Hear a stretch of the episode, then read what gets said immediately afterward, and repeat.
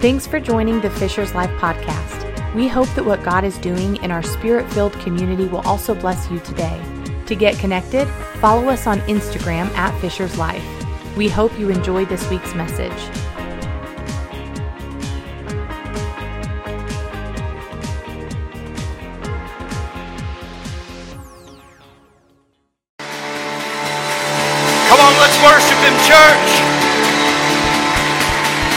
God's given you a promise, and it's not going to stop now. Hallelujah, hallelujah.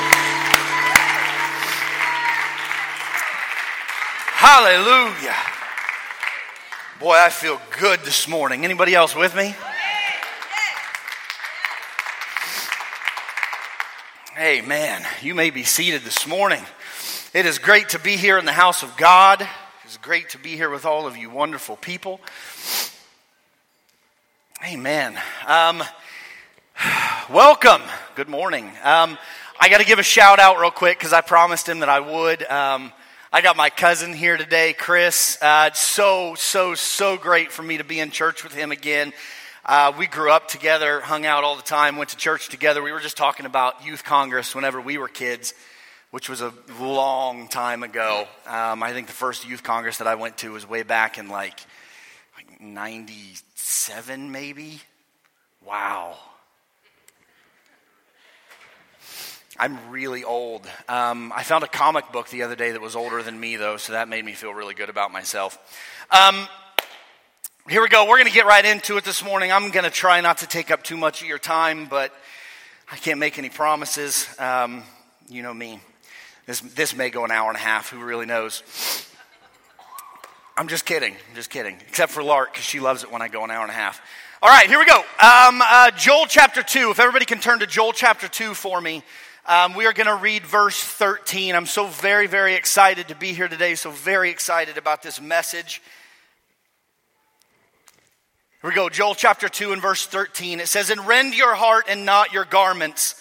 Now return to the Lord your God, for he is gracious and compassionate, slow to anger, abounding in loving kindness, and relenting of evil. Every head, every head bowed, every eye closed. I'm going to pray this morning. God, I thank you for your spirit that we feel in this place right now. I thank you, God, for allowing your anointing to move into this place. And I pray, Lord, that throughout this message that you've given today, Lord God, I ask that your anointing continue to be felt. I ask you, God, for your presence to move into this place once again, God, just in wave after wave. Change us today, oh God. In Jesus' name. Everybody said amen. amen. One after one, messengers came to Job.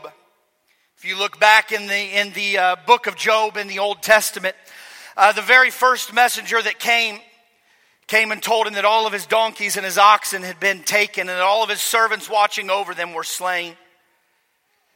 And then, as the first messenger finished, you see another come and report that a fire from God has consumed all of his sheep and has consumed all of the servants watching over them. And again, as the second was finishing, came the report that all of the camels were taken and all of the servants slain. And then finally, a fourth messenger came to Job to inform him that while all of his children were gathered together to eat, that they had all been killed when a great wind came from across the wilderness and struck the four corners of the house, and it fell upon them, killing every single one. And then in Job chapter 1 and verse 20, it says, Then Job arose and rent his mantle and shaved his head and fell down upon the ground and worshiped. And later on in chapter 1, when his friends came to visit him, they did the same thing. They rent their clothes and fell down in despair. When the spies that Joshua sent into Canaan came back with bad news, and the people of Israel were frightened and rebelled against God, it is said in Numbers chapter 14 that Joshua and Caleb rent their clothes in despair. And then later again in Joshua chapter 7, when one man disobeyed an order from God and caused Israel to be defeated by their enemies, Joshua rent his garments again, saying, Alas, O Lord God, why did you ever bring this people over the Jordan? only to deliver us into the hand of the Amorites to destroy us. Joshua rent his garments in despair and in grief. When King David received reports that King Saul and his sons were dead in battle, David and his men rent their clothes in mourning. When God pronounced judgment on the sinning King Ahab, he rent his clothes. Elisha rent his garments in mourning when Elijah was taken up in a chariot of fire. Hezekiah and his people, when they were in a hopeless situation and they were threatened with doom and were truly helpless, the king and his servant rent their clothes in grief and mourning and in fear. I think that you see a pattern that we're forming here today. Mordecai, upon finding out the scheme of Haman to destroy the Jews, rent his clothes in despair. And then finally, Ezra, upon learning that the people of Israel were marrying themselves to the heathen people of the land, he rent his garments, and the Bible says he sat down appalled. The rending of garments in the Old Testament was something that is very common, something that is even common throughout the New Testament. It was a sign of mourning, it was a sign of despair and grief and sorrow of helplessness and desperation and misery and hopelessness. The rending of garments was something that they did when they had nothing else to do. They had nothing else to give, no other way to show that they were broken. They would rend their garments, they would tear them, and, and sometimes they would put on sackcloth and ashes, and they would humble themselves. But what we see in Joel chapter 2 is specific instructions for the people of Israel to refrain from rending their garments. And what you need to know is in Joel chapter 2 and verse 13, what we just read, and rend your hearts and not your garment. You need to understand the context of what's happening here. Um, these people are now being faced with the greatest plague that's ever been seen on earth. If you go back to the beginning of uh, chapter 2, I'm going to read verses 1 through 11. It says, Blow a trumpet in Zion and sound an alarm on my holy mountain. Let all the inhabitants of the land tremble, for the day of the Lord is coming. Surely it is near. A day of darkness and gloom, a day of clouds and thick darkness. As the dawn is spread over the mountains, so there is a great and mighty people. There has never been anything like it, nor will there be again after it to the years of many generations. Nothing has been seen up until this time as great as this army that is coming, and nothing will be seen for generations after. Verse 3 A fire consumes before them, and behind them a flame burns. The land is like the Garden of Eden before them, but a desolate wilderness behind them, and nothing at all escapes them. Their appearance is like the appearance of horses, and like war horses, so they run. With the noise as of chariots, they leaped on the top of the mountains, like the crackling of a flame and fire consuming the stubble, like a mighty people arranged for battle. Before them, the people are in anguish. All faces turn pale. They run like mighty men. They climb the wall like soldiers, and they each march in line, nor do they deviate from their paths. They do not crowd each other, they march everyone in his path.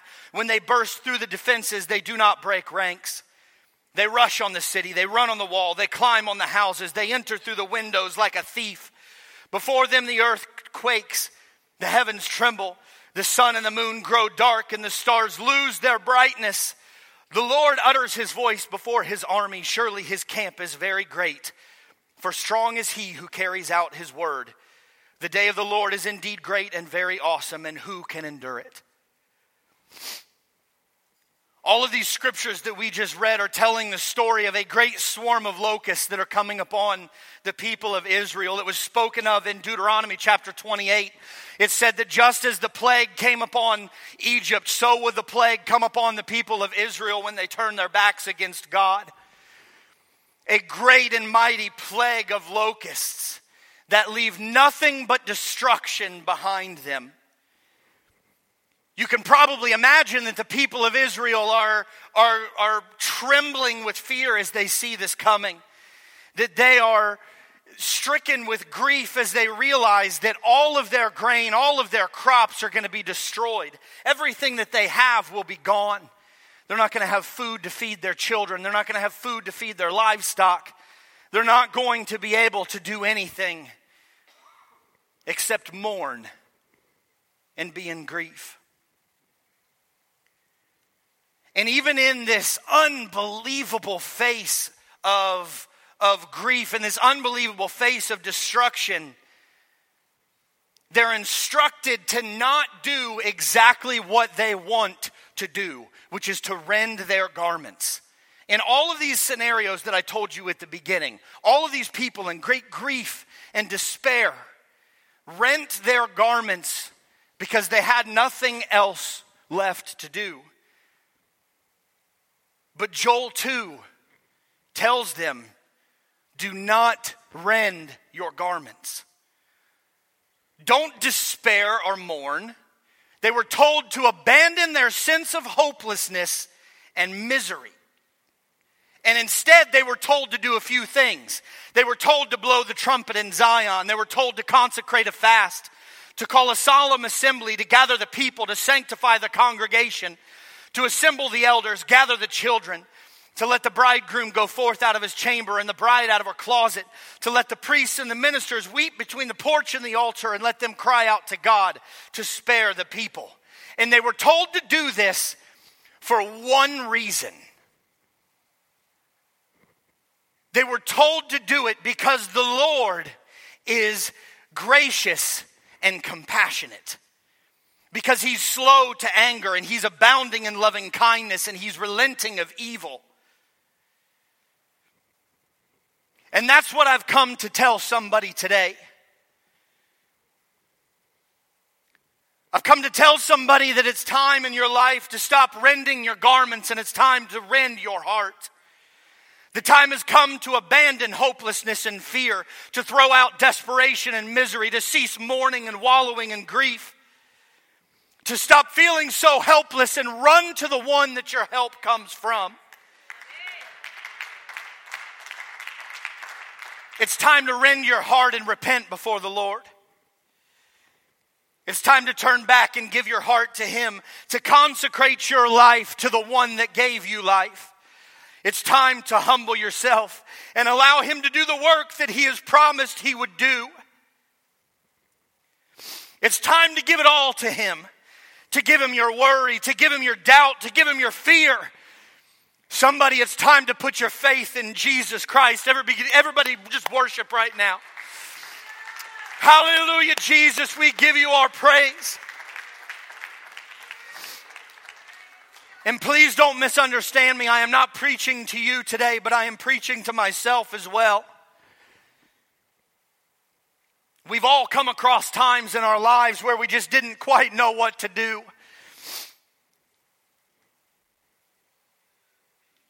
We didn't know what we didn't know how we were going to make it out. We didn't know how we were going to find a way to to reconcile the situation that we were in. By a raising of hands, how many of you feel like you're in that place right now?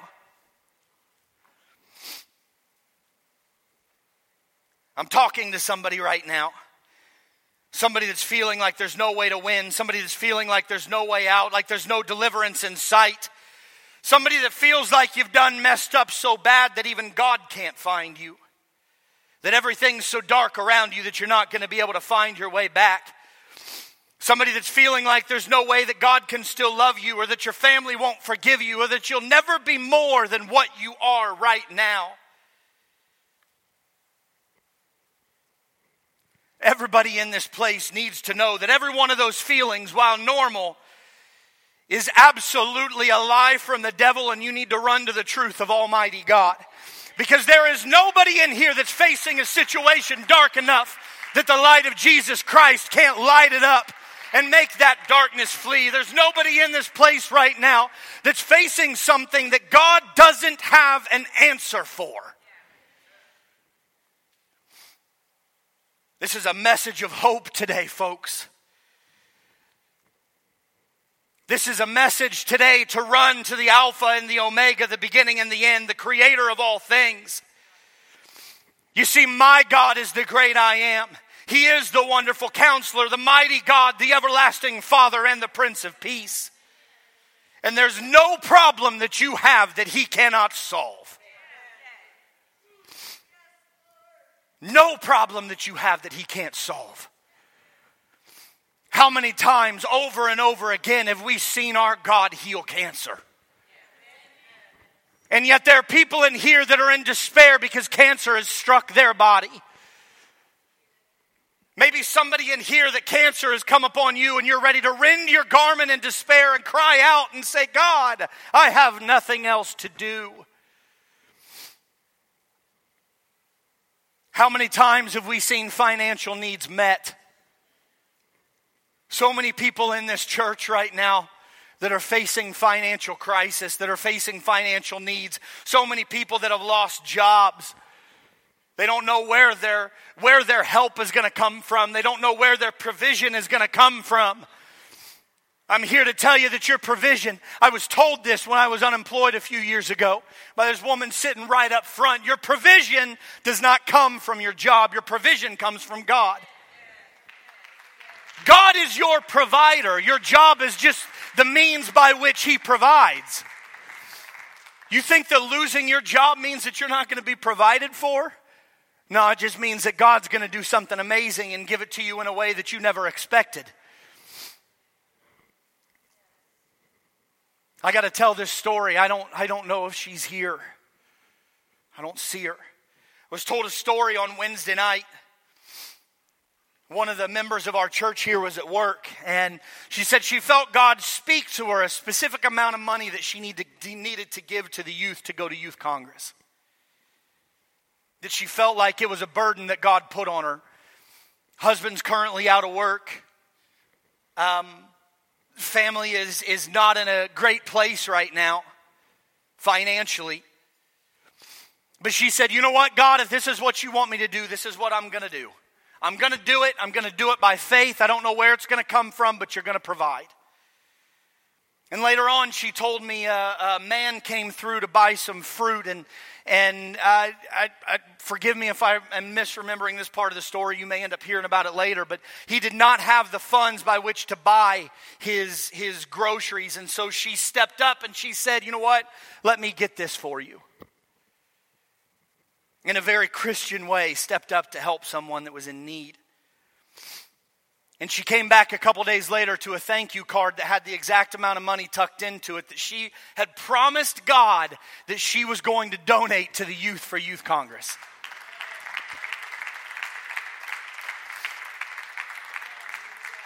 Folks, I'm going to be honest with you. There are a lot of problems in this place that I have no idea how you're going to get out of them. I don't know. I don't know how you're going to deal with the things that you're dealing with. I don't know how I'm going to deal with the things that I'm dealing with, let alone know all of yours. But I know beyond a shadow of a doubt that we have a God that is able to just abundantly provide for every single need that we have. He's going to heal your heart, He's going to heal your mind, He's going to fill your pockets. Don't get me wrong, this is not a prosperity gospel.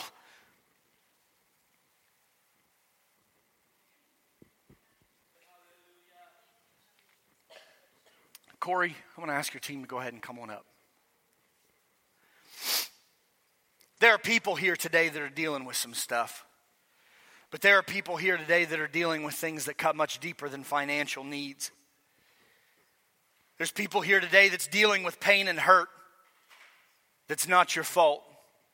You didn't bring the pain and the hurt upon yourself. Maybe someone else has hurt you physically, emotionally, mentally. Maybe it even came from the church. Maybe it came from a position of ministry. There are plenty of people in here that have been hurt. And it's not your fault. And then again, there's people in here dealing with pain and hurt, and it's all your fault.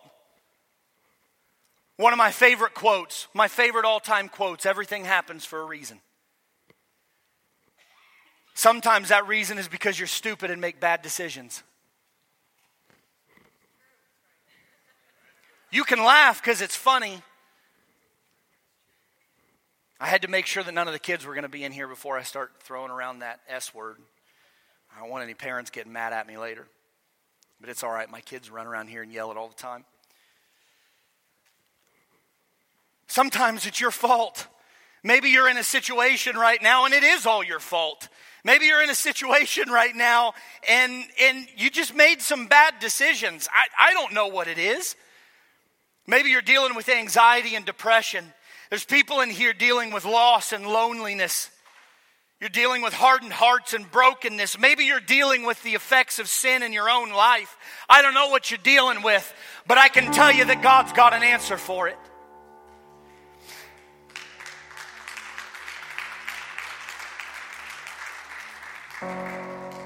No matter what you're going through today, no matter what you're dealing with, know this one thing.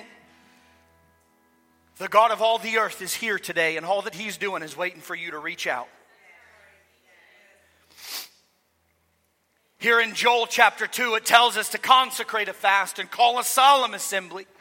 Gather the elders and the children and the people. Come together and turn back to God.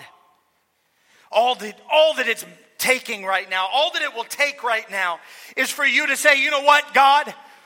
I'm sick of dealing with this misery. I'm sick of dealing with grief and sorrow and hurt and hopelessness. I'm sick of it. You don't have to rend your garments today. All that you have to do is stand to your feet and raise your hands and cry out to God for help. Cry out to God to deliver you from your circumstances.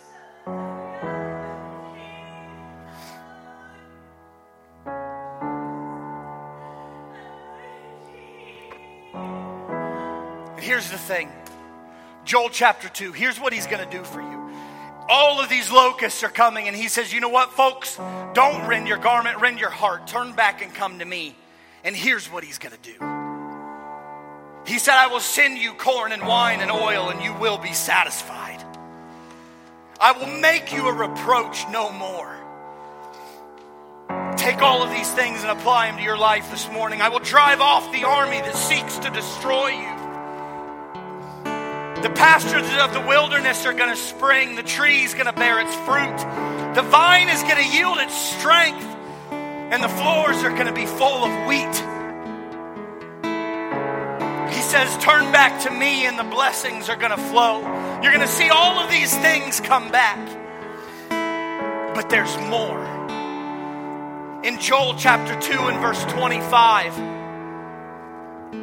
says, And I will restore to you the years that the locust has eaten, the cankerworm and the caterpillar and the palmer worm, my great army which he sent among you. Not only are you going to see blessings come from this day forward, but you're going to see all of the hurts and all of the pains of the past turn into something that God can use. He's going to take all of the things that you've dealt with in your life and He's going to make something of them. And I'm standing here today as a living testimony of those things.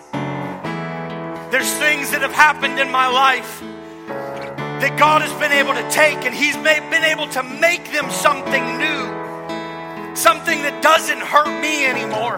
Something that doesn't cause me pain anymore. But I'm able to wield that as a weapon against the enemy. Come on, somebody in here is dealing with something right now that just in a short amount of time, you're going to be able to pick that thing up as a sword.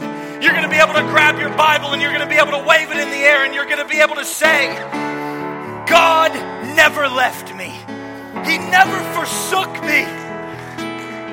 And in all of the things that happened to me, I'm able to stand on that as a, as a pulpit right now, as a pedestal, and I'm able to say, God can deliver you. There are many people in this church that have been healed from addiction. Many people in this church that have been healed from hurts. I can't tell you the hurt that was caused to me when my parents divorced. But I can also, I can't tell you the number of teenagers that I've been able to approach and I've been able to sit down with and say, God can heal this pain because He healed it in me.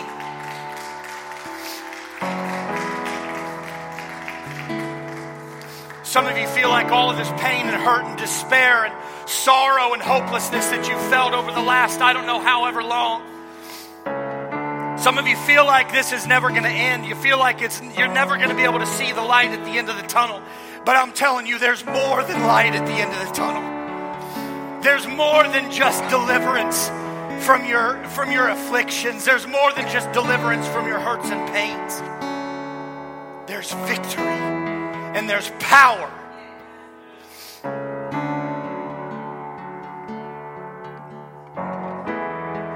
And if you don't believe me, if you don't believe that there's power coming out of this, if you don't believe that you're not going to be able to be something more than what you are right now, just a few very short verses later, Joel chapter 2 and verse 28. And it shall come to pass afterwards that I will pour out my spirit upon all flesh, and your sons and your daughters shall prophesy. Your old men shall dream dreams, your young men shall see visions. And upon the servants and upon the handmaids in those days I will pour out my spirit. And verse 32 And it shall come to pass that whosoever shall call on the name of the Lord shall be delivered. I'm here to tell you you're in the face of the enemy right now. I'm here to tell you to turn around. Go find God in the face of the enemy. I'm here to tell you He's going to bless you. I'm here to tell you He's going to make it a, a, a, a, sword that you can wield against your enemies. And all good things are coming. Your sons and your daughters are going to prophesy. In the face of all of the evil that you're facing right now, your sons and your daughters are going to prophesy. Your old men are going to dream dreams. Your young men are going to see visions. Everybody stand with me this morning.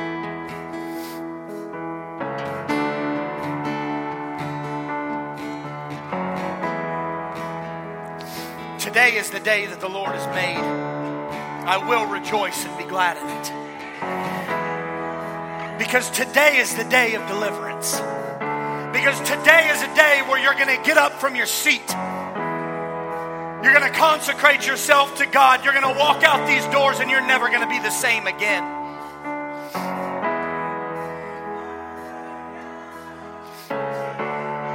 Today may not be your deliverance date. Today may not be the release date from this hurt, from the enemy that's coming against you. Maybe it's just going to be the reveal date. Maybe God's going to give you a word today and say, you know what? I've got this under control. Don't you worry about this anymore. You get your nose in my word. You get your hands in the air, and I'm going to take care of everything. But you know what? Whether you receive your deliverance today, or whether you receive it next month, or whether you receive it next year, it doesn't really matter because my God gave me a promise. And my God said that it's not going to stop now. Hallelujah. Somebody worship him right now. Hallelujah, Jesus. We love you,